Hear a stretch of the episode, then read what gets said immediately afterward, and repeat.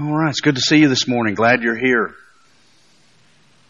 We're going to continue our study of the book of Romans today. We'll be in chapter 14. Romans 14.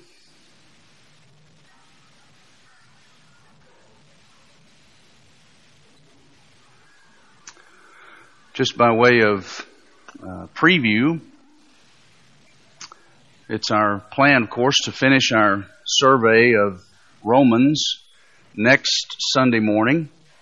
We'll cover the last two chapters, 15 and 16, in one lesson.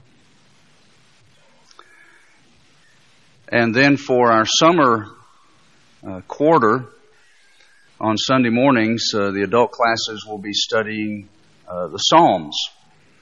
Uh, certainly not not all 150 in one quarter. Uh, so it will be kind of a, a, select studies in the Psalms, and that will begin uh, the first Sunday in June and take us through the uh, through the summer summer quarter. The plan is uh, after one introductory lesson, then we'll basically cover one psalm per uh, per Sunday morning per class session, just different ones, selected ones uh, from the book of Psalms. So that's uh, that's what's ahead. Of course, Wednesday nights in the summer we'll have guest speakers uh, with various uh, lessons. If you're visiting with us today, thank you for taking the time out of your Sunday morning to come and be a part of our uh, our Bible class. We're glad that you're here, and we want to begin by going to God in prayer and following our prayer together. We'll study Romans chapter 14. Let's pray. Gracious Father, we thank you for loving us. We thank you for uh, the opportunity that uh, in your providence you've blessed us with today. We can come together and spend a few minutes studying before we assemble for our worship hour. We pray, Father, that you would bless our study today, uh, that uh, we would show proper honor and respect uh, to your word and to you as well. And we pray that um, uh, lessons we learn today will will benefit us, will help us to be stronger, will help us to be uh, more knowledgeable, and will help to mold our character to be more what you would have us to be. We pray, Father, that you would bless those of, of our number here at Graber Road who are ill, those that are bereaved, and uh, those that uh, need your special care in other ways. We pray that you would bless each one according to your will and certainly in harmony with their need. We thank you most of all for everything that our Lord and our Savior has done for us and is doing for us as our mediator and intercessor even today. And it's through him that we pray. Amen. All right, 14th chapter of the book of Romans. you heard me say before, and you'll probably hear me say again, that life is a series of choices. From morning until night, we make choices. Uh, and some important, some not so much. But we make choices all the time. And not every choice that we make involves a matter of right and wrong. Not every choice we make involves a matter of good versus evil. Uh, some choices that we make, a lot of choices that we make, involve just matters of personal opinion personal preference. And one of the challenges that we face uh, as Christians is being able to discern between which choices fall into each of those categories. What choices do we make? Uh, you know, the choices we make, which ones are matters of opinion and which ones are matters of, uh, of doctrine or obligation. And it's one of the things that, uh, unfortunately, I've seen in in recent years, and I guess not just in recent years. I'm sure Alan's seen this too, and uh, in in his life in ministry, uh, and you probably have too. Is that a lot of times people lack people lack discernment and the ability, it seems, to exercise that discernment in uh, properly categorizing what constitutes a matter of opinion and what constitutes a matter of right versus wrong. What choices do we need to be alarmed about? Which choices do we just need to allow people to make without uh, without interference uh, from uh, from us, from anyone? So it's a difficult thing sometimes to exercise that discernment, but it's something that we need to develop. We need to know how to determine what constitutes a matter of discernment or a matter of opinion or expedience or option versus matters of obligation. Well, this is what Romans 14 is about. It's about matters of personal opinion and how we should treat each other in regard to those kinds of matters. I want to give you an example of, of the kind of thing that I'm talking about, and I recognize this is going to be an extreme example, um, but it's it's an example nonetheless, and it's a it's a true story because uh, because I was there and witnessed this myself. I was uh, I was preaching uh, for a, a congregation of the Lord's Church some years ago, and um, on the uh, on the stage, uh, the, the, podium area, you see we have individual chairs. At the time where I was, we had uh, you know just short pews, little little benches, had one on each side that would you know hold two or three people, and um, uh, and it was decided and I don't remember, even remember what the reason was. The decision was made that, well, we're, we're going to move those benches um, to another part of the building. Maybe that was the reason that they could be utilized better there. And um, uh, and in place of the benches, we were going to put individual chairs, two on each side. And and so the decision was made, and and the deed was done, and the chairs were there, and um, uh, and not long after that decision had been made and the choice made, someone went went to the elders and uh, and very strenuously objected to that change having been made. And the reason was is that this individual had noticed in her experience that only quote unquote liberal churches had chairs. and uh, and they were concerned that that was the first step that the congregation was taking into a headlong dive into liberalism and just completely tossing out biblical authority and everything else and they were she was very she was very uptight about that and she was concerned that that uh, that, that we were heading in the wrong direction because we put chairs up there instead of benches. Now, granted, that's an extreme example of someone not being able to discern between things that are matters of opinion and matters of doctrine.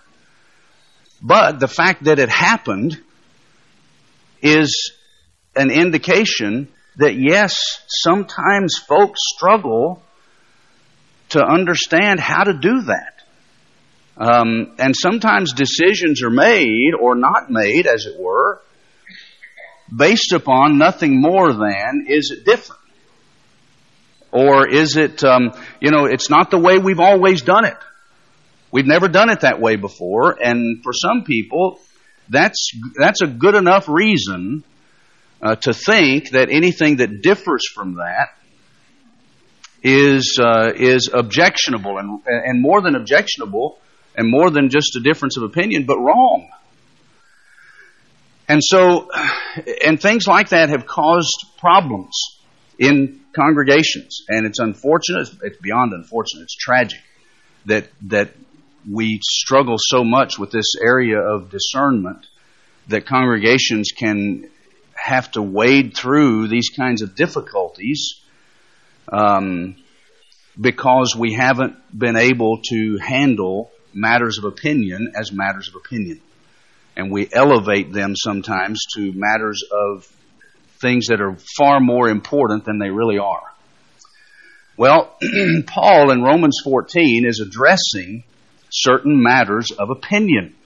And evidently, these matters were causing some friction in the church at Rome. Um, I, I, don't know of any other reason why Paul would address these matters uh, unless there was a good reason to address them. Uh, so this was evidently an indication that there was at least some some measure, some level of strife or friction involving some of these things. Uh, and so, you know, we're we're not alone uh, in our day in dealing with this issue in discerning matters of opinion versus matters of obligation or doctrine. Paul addresses it here in Romans 14. So let's begin. And basically, there are two um, there are two particular areas that he addresses, and we'll address them both uh, as well. All right, here we go. Chapter 14, book of Romans. As for the one who is weak in faith, welcome him but not to quarrel over opinions. One person believes he may eat anything, while the weak person eats only vegetables. All right, we'll start there. Paul identifies two classes of people in verse number two. Those who believe that they can eat anything they like, and those who eat vegetables only. And he identifies the one who eats vegetables only in this situation as the weaker person. Now, we need to make sure we understand why that person is called weaker. It's, it's not because um, it, it's not because that person has simply chosen on his or her own uh, desire to be a vegetarian. Uh, that's, that's really not the issue.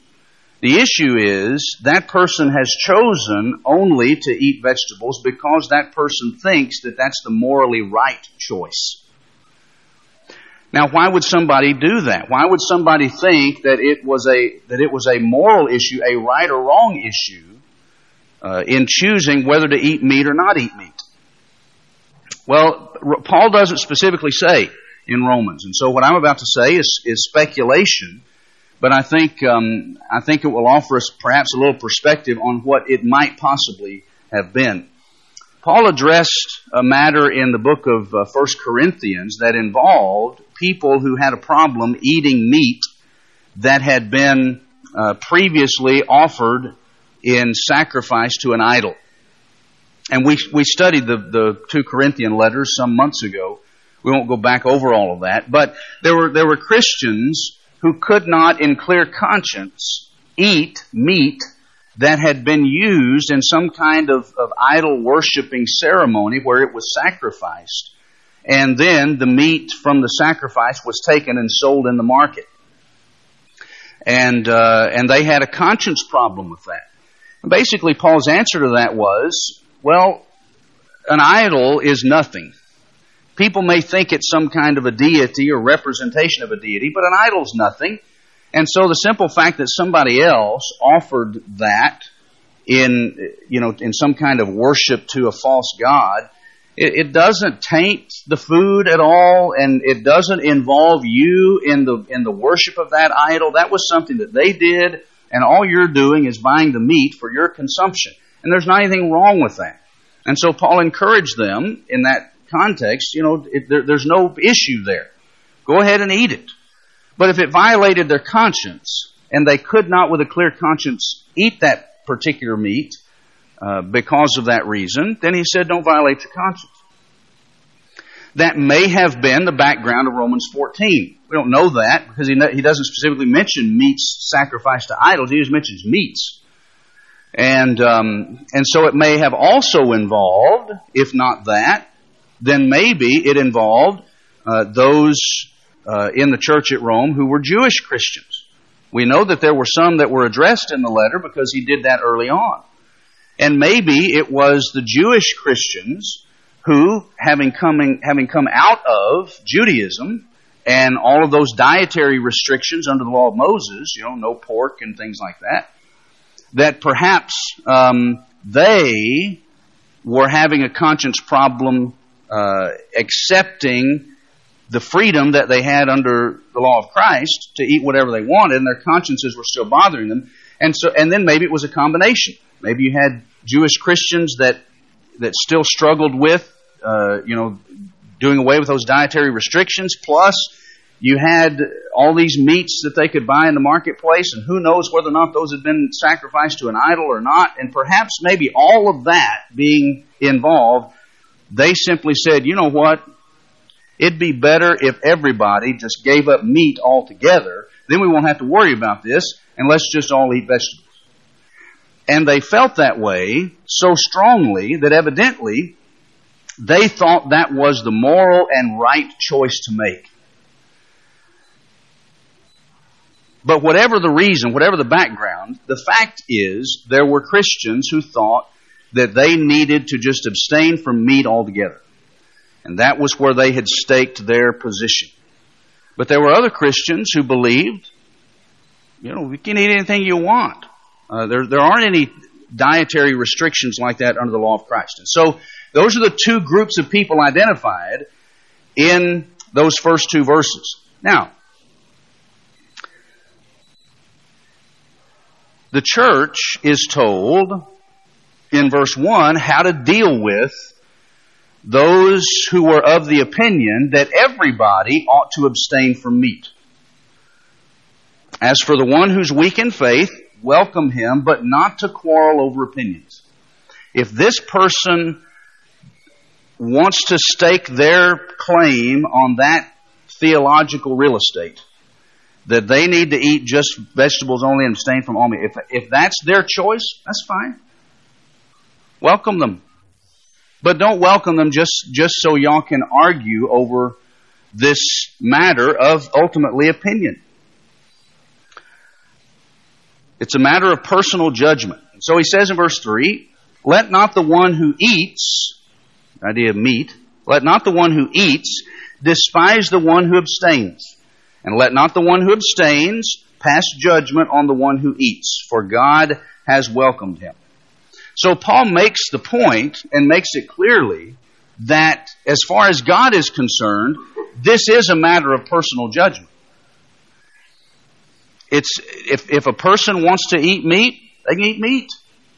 God's not concerned about that. He hasn't made any restrictions or dietary laws about that in the new covenant. And so, if you're of that number, fine.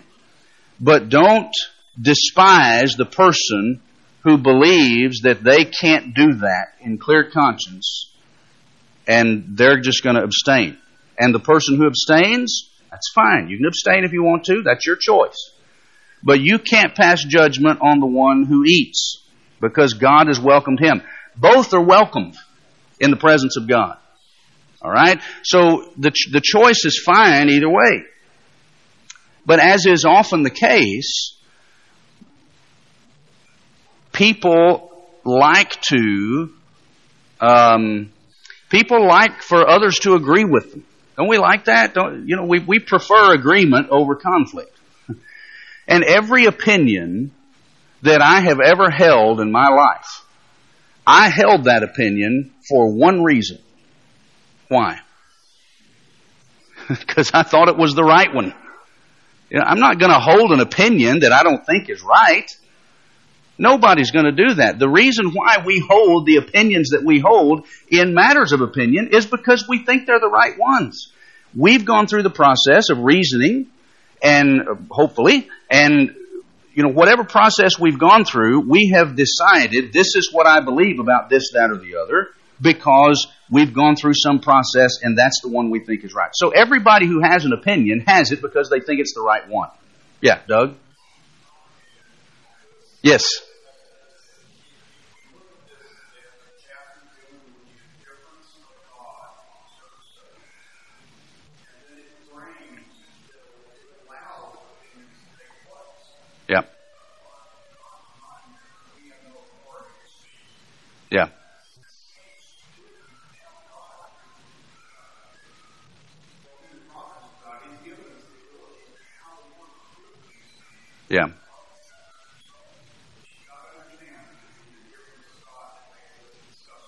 Yes. Yeah, and that's a good point. If you didn't catch that, Doug was saying that um, that a good way to frame this discussion is, and the reason why the discussion can even be had, is because these are matters uh, that are that are matters of indifference to God. That if God wasn't indifferent toward these things, then um, then there would be no room for discussion and difference of opinion. Uh, because if God has spoken on a matter and made His will known, then the, then the issue's settled.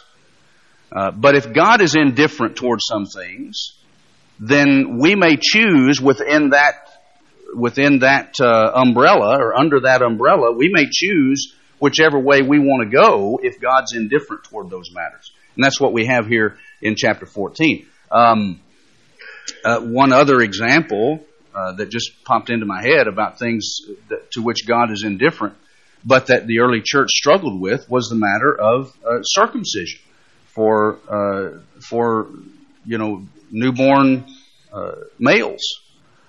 Um, those coming out of a Jewish background, uh, a part of their heritage, that was something extremely important to them. Gentiles, not so much. Uh, and so there was division among Christians in, in the early church, Gentile and Jewish, who had difference of opinion on that. Well, Paul stated in Galatians 5, verse 6, in Christ, neither circumcision matters nor uncircumcision, but faith that works through love. So here was a matter where God said, you know what? It doesn't matter. It doesn't matter. So you make your choice. You make your choice, however you want to do that. You make your choice, however you don't you want to do that. Y'all live together, but don't try to force the other side to adopt your opinion on that because they don't have to. They're free to have their own opinion about that. And these are the kinds of matters that we've got here. This matter of eating, uh, eating meats, uh, and so forth. All right. Now look at verse four, where Paul asks a very pointed question. Who are you to pass judgment on the servant of another? It is before his own master that he stands or falls, and he will be upheld, for the Lord is able to make him stand. So when it comes to these matters of opinion, Paul said, you know what? Who, who do you, who do you think you are to pass judgment on somebody else over a matter of opinion? Who, what authority do you think you have to tell somebody else in a matter of indifference that you have to reach the same conclusion about that as I do. Because that person does not answer to you, and you don't answer to that person. Who do we answer to? We answer to God. All right? God is the master. The Lord is our master before whom we stand or fall. And so when it comes down to a matter of indifference, not a matter of doctrine, a matter of indifference, I don't have the authority to say to you, you have to, you have to hold my opinion on this because it's better than yours. I don't have that authority. Uh, neither does neither do you have the authority to say I have to believe the same way you believe about that, because it's a matter of indifference. It's a matter of opinion. All right. Now he uses another example, verse five. One person esteems one day as better than another, while another esteems all days alike. Each one should be fully convinced in his own mind. The one who observes the day observes it in honor of the Lord. The one who eats, eats in honor of the Lord, since he gives thanks to God, while the one who abstains, abstains in honor of the Lord and gives thanks to God. All right? So he mentions here in passing this idea of uh, esteeming days, one day as uh, as better than another, and another, you know, and somebody else doesn't do that. Well, he doesn't identify what these days are uh, that some esteem and that some do not. so again, we're left to um, uh, to see if there's, you know, if what that may be, but recognize the fact that we are engaging in some level of speculation. But like we did with the other, I think there are reasons why we might be able to pinpoint some possibilities. What about um, uh, what about the possibility again? Jewish people coming out of that that some people observed a day of rest on the seventh day of the week, the Sabbath. Um, you know, if that came out of, and it did, if it came out of uh, God's having rested on the seventh day, well, that predated the law of Moses. You know, that, that was, that's back to creation. There were some who may have thought, you know what, uh, you know, I, I want to honor that uh, in honor of God and in honor of His, uh, His resting on the seventh day, not because I think that uh, I'm divinely obligated to do that because of what is stated in the law of Moses, but just as a personal thing, I want to honor the Sabbath and honor God's rest by me taking a day of rest. Maybe there were some conscience matters involving some Jewish Christians with regard to that, and some were uh, were taking a day of rest on the seventh day. What about um, what about the possibility of days of fasting? Think about that for just a moment. You know, there are no specific requirements in the New Testament uh, for fasting. In other words, there, under the law of Moses, um, you know, sometimes you had an, an, an obligatory fast. We don't have any obligatory fasts under the law of Christ. However, it does seem like when Jesus talked about fasting, that he expected that his disciples would do that. Uh, remember in the Sermon on the Mount, uh, in Matthew chapter 6, uh, Jesus, uh, kind of, when he was talking about um, how the, the, the scribes and Pharisees were really good at trying to show others how holy they were, and so they would parade their good deeds before others and, and those kinds of sound the trumpet in the street when they were uh, going to make a charitable donation or whatever. Well, in that context, Jesus addressing that, he said, beginning in chapter 6, when you do a charitable deed, do it this way. When you pray, do it this way. When you fast, don't do like the hypocrites do and they disfigure their faces and all of that. Wash your face, you know, fix yourself up because you're not fasting for men, you're fasting for God. When you give, when you pray, when you fast. Sounds like all three of those were things that Jesus expected that his disciples would do at, at some point, right? So again, I'm not saying that there's an obligation laid down in Scripture, but I do think it sounds like Jesus was expecting that that would happen among his disciples. In Matthew 9, um, uh, you know, Jesus um, was approached by some of his antagonists about his uh, about his disciples. These were disciples of John, actually, that came and said, "Why do we and the Pharisees fast, but your disciples do not?" His answer was, end of verse 15, the days will come when the bridegroom is taken away from them, and then they will fast. So my disciples aren't fasting right now because they're in the presence of the bridegroom, but the, in other words, but I'm going to go away, and after that they'll fast. So they weren't fasting then, but Jesus expected that they would be doing that after he ascended back to heaven. Now, that being the case, and incidentally, you find an example in Acts 13, verse 2, of uh, the first century church. One particular group of them were involved in fasting. Acts 13, 2. They were praying and fasting. So we find examples about that. Christians were doing that. Might it be the case then, at least a possibility, that there were Christians who had um, uh, who had decided that on a particular day, maybe they were doing it weekly, maybe they were doing, you know, maybe it was had become some kind of regular thing, and they felt like that that was something that they needed to do. personally. It was a personal decision, a personal choice that they were going to esteem Thursdays as uh, as something more special than other days of the week because that was the day on which they were going to fast as a spiritual exercise to uh, to to be closer to God and to focus on spiritual things, maybe more so than they did on other days of the week. Was a Christian allowed to do that? Sure.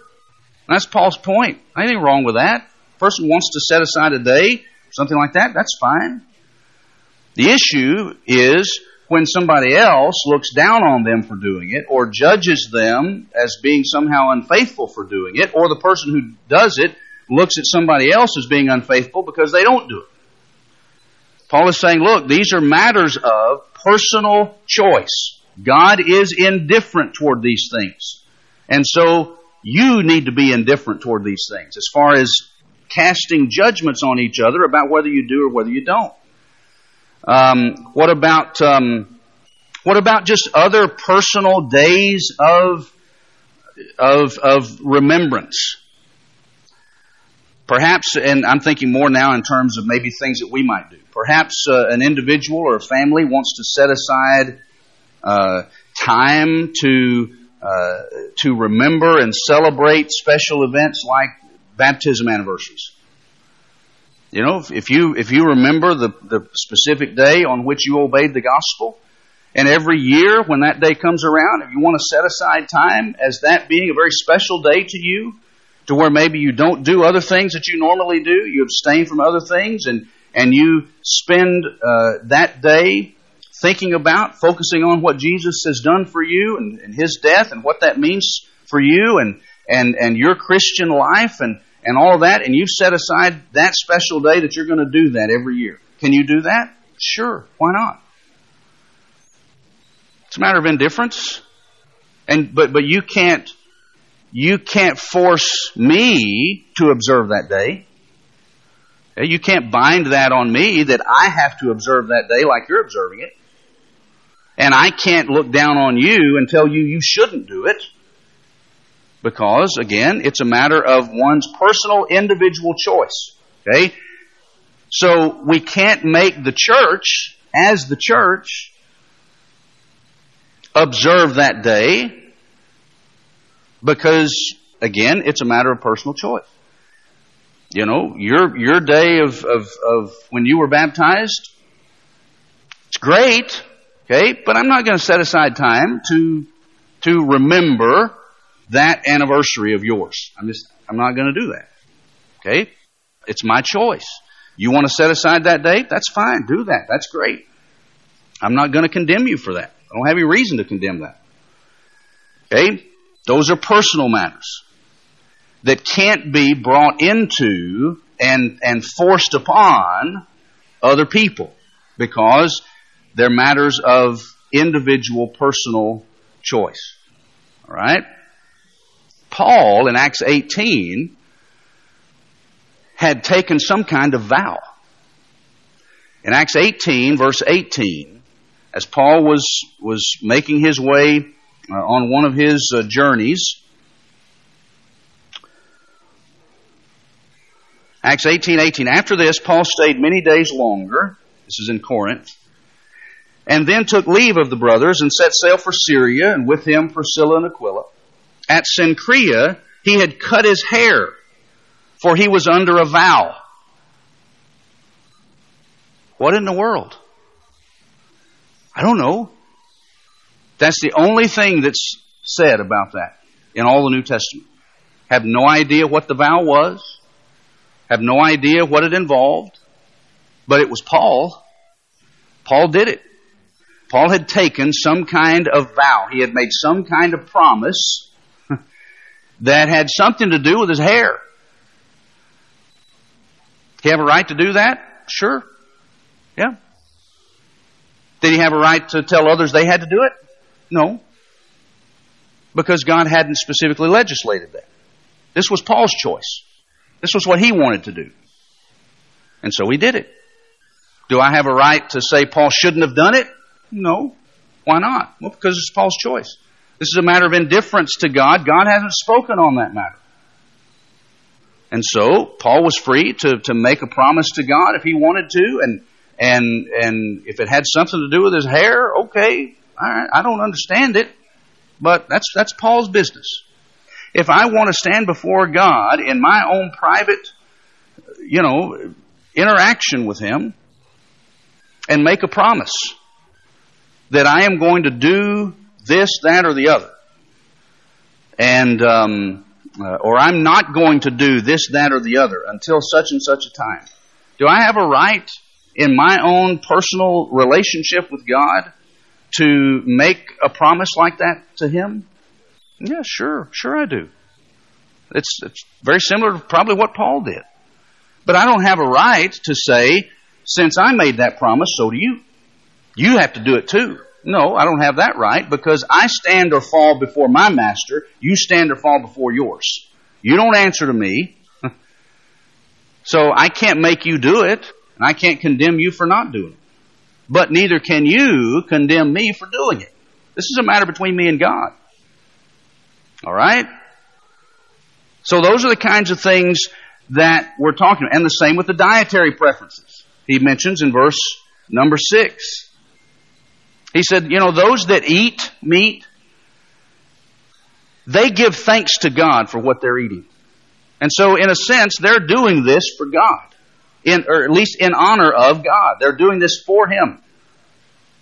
Those that abstain, the things that they eat, they give thanks to God for that too. So in a sense, they're eating what they're eating to God. Because they've, they've called Him into that by their offering of thanks to Him. So both are doing what they're doing for God. Personal matters, personal choices, personal decisions.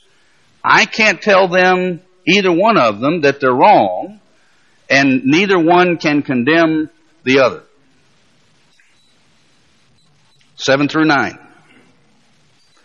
None of us lives to himself, and none of us dies to himself.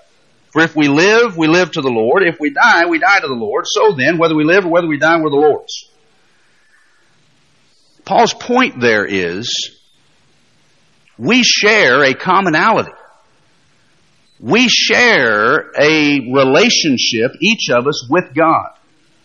Everything we do from life to death we do not in isolation from every other Christian, but we do it, we do it in communion with, in fellowship with other Christians, because we share that common bond with God.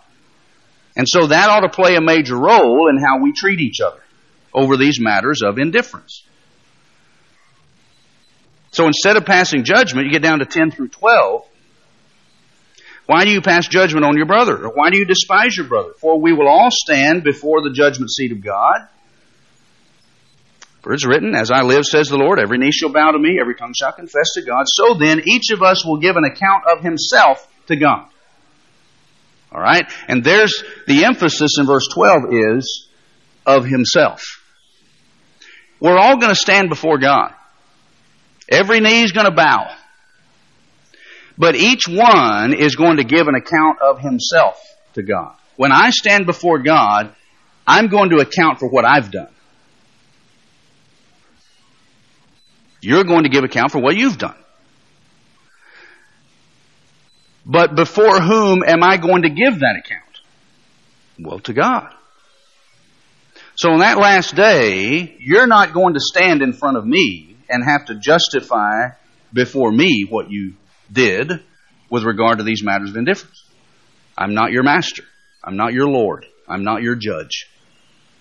You'll stand before God and answer to Him for the thing. We'll all do that. So the, the key is what's God's view of these things?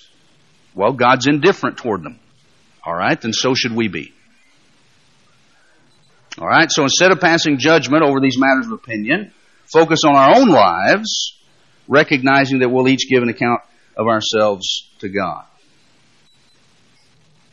Okay, so dietary restrictions, steaming days. You'll answer to God for those things that you do with regard to your personal relationship with Him.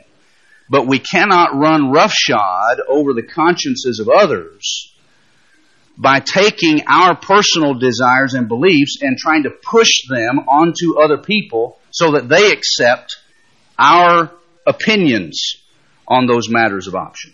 And that's the second section of the chapter, beginning in verse 13, on how these actions affect others. Paul wants them to make sure that they're not putting hindrances and occasions of stumbling in front of each other. All right, look at 13. Therefore, let us not pass judgment on one another any longer, which does indicate that they were already doing it. In other words, let's stop doing that, but rather decide never to put a stumbling block or a hindrance in the way of a brother. And Paul introduces in this section the role of the conscience and how important it is that people not violate it. In the case of eating meat, there's no law that prohibits that. Verse 14, I know and am persuaded in the Lord Jesus that nothing is unclean in itself. So as far as God's concerned, there's not anything wrong with eating any kind of meat. God's okay with that.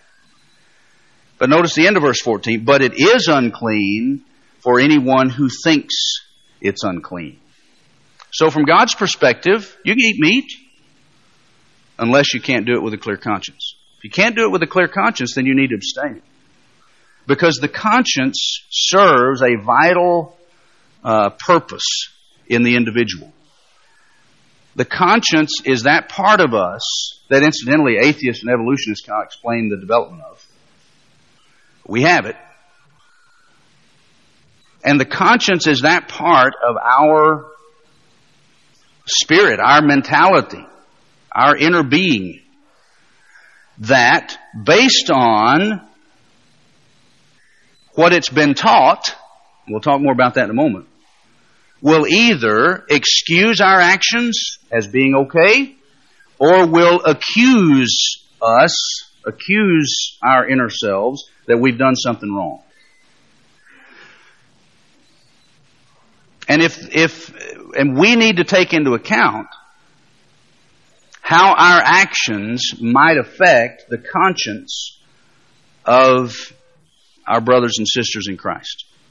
And Paul goes on to say in verses 15 and 16 that if the meat eater flaunts his right in front of weaker brothers, then he's really not acting in a very loving manner. Because there are things that are far more important than eating and drinking. Verse 17, righteousness, peace, and joy in the Holy Spirit are more important than what a person eats or drinks. And so our desire should be to pursue the things that promote peace and not conflict. That's verses 18 and 19. Alright, then he restates, I'm having to hurry here toward the end of class. He restates the importance of not destroying a brother by causing him to stumble over a matter of opinion. That's verses 20 and 21. And this is, this is important to remember when he talks about making a brother stumble, that would involve that brother engaging in the action that he thinks is wrong. And some people have misunderstood this principle before, and we talked about it, I remember, when we studied uh, First Corinthian letter months ago. Just because somebody thinks that eating meat is wrong doesn't mean that everybody else has to stop eating it. Okay, because Paul said you, you can eat whatever you want. But if I use my influence as a, as an eater of meat to get someone else to also eat meat in violation of that person's conscience, then I have caused that person to stumble. I've caused that person to do that which actually violates their conscience and constitutes sin on their part. And so I've contributed to their sin. Someone has said it well that there's a difference between causing someone to grumble and causing them to stumble. There's a big difference in that. And some people have said, and and um, and and uh, you know, here's here's one example we might use. You know, I, I knew a, a, a fine Christian lady who thought that any time uh, a woman attended a worship assembly of the saints, that she needed to be in a dress. Um, and you know, that was her opinion. But there were times when she would say, well, and, and, because, and when I see uh, a woman in pants at worship, uh, that offends me. And that causes me to stumble, and so they shouldn't do that. Well, no, it didn't cause her to stumble. She wasn't wearing pants. She wasn't violating her conscience, which would have been a stumbling. All she was doing was grumbling about it. The fact that she couldn't meant that she shouldn't. She shouldn't violate her conscience. But if by, you know, if by others wearing pants, she did in clear violation of her own conscience, then she would have been stumbling. Beyond that, it was a personal matter that she didn't have the right to bind on somebody else. Because this was a matter of which God was indifferent. God hasn't spoken on that matter. So, I couldn't, she, or excuse me, she couldn't bind that on others to force them to wear dresses. But nor should anybody else condemn her for thinking that that's all she could wear. Does that make sense? These are the types of things that he's talking about. All right? And so, um, we need to consider how our actions might affect somebody else. And if it causes somebody else to violate their conscience and actually do the thing that they think is wrong for them to do, then we need to rethink our influence. Because we care about that person's soul and we don't want them to violate their conscience uh, in, in that matter. So conscience as such needs to be educated. Conscience is not a safe guide in itself because many times, if a person's not properly educated, their conscience will not convict them when they do something that in reality is actually wrong. Okay? So conscience is not a safe guide in itself for that reason. But, on the other hand, it's a safe guide in this sense that I know that I should never violate my conscience. Because the more we violate our conscience, the less well it works. And there's a point at which we could have our consciences seared. Didn't Paul use that terminology to Timothy? Well, a conscience gets seared the more a person violates it and gets used to violating it. So that's why he says at the end, if you can't do it in faith, then don't do it. Because anything that's not of faith is sin. If you can't do something, even an optional matter, if you can't do it in clear conscience, don't do it. Because that for you constitutes sin, even though in and of itself it's not a sinful thing. Alright? Okay. Thank you much. Yes, Alan? I think it's important to note that we've had a struggle in the church and continue to have it about what you mentioned earlier about people not being able to discern between opinion and doctrine. Because we're having people tell us you can worship however you want because it's your opinion kind of thing. Right. It's not your opinion. yeah. There are things that people call opinions that are not opinions. Yes. How we work, why a person is baptized, there are a number of things. Yeah. And people today want to put in the category of you do it your way, we'll do it our way, that they don't have the right. Right. Yeah, and that's the other side of discernment. You know, is uh, Alan was saying the other side of that is there are some people who take matters that are clearly doctrinal matters where God has spoken, and they want to take those and move them into the realm of opinion, which they don't have the authority to do, such as he mentioned the reason why we're baptized and how we worship. Those are things that God has spoken about that aren't matters of opinion, that God has made his own judgment about, and it's up to us to stand with God where he has made his judgment and not take matters of opinion and move them you know, we need to avoid both extremes. Don't take a matter of opinion and put it into doctrine, and don't take a matter of doctrine and relegate it to opinion. And how do we do that? Discernment. Understanding what the Bible teaches and what it doesn't. All right, very good. Thank you much.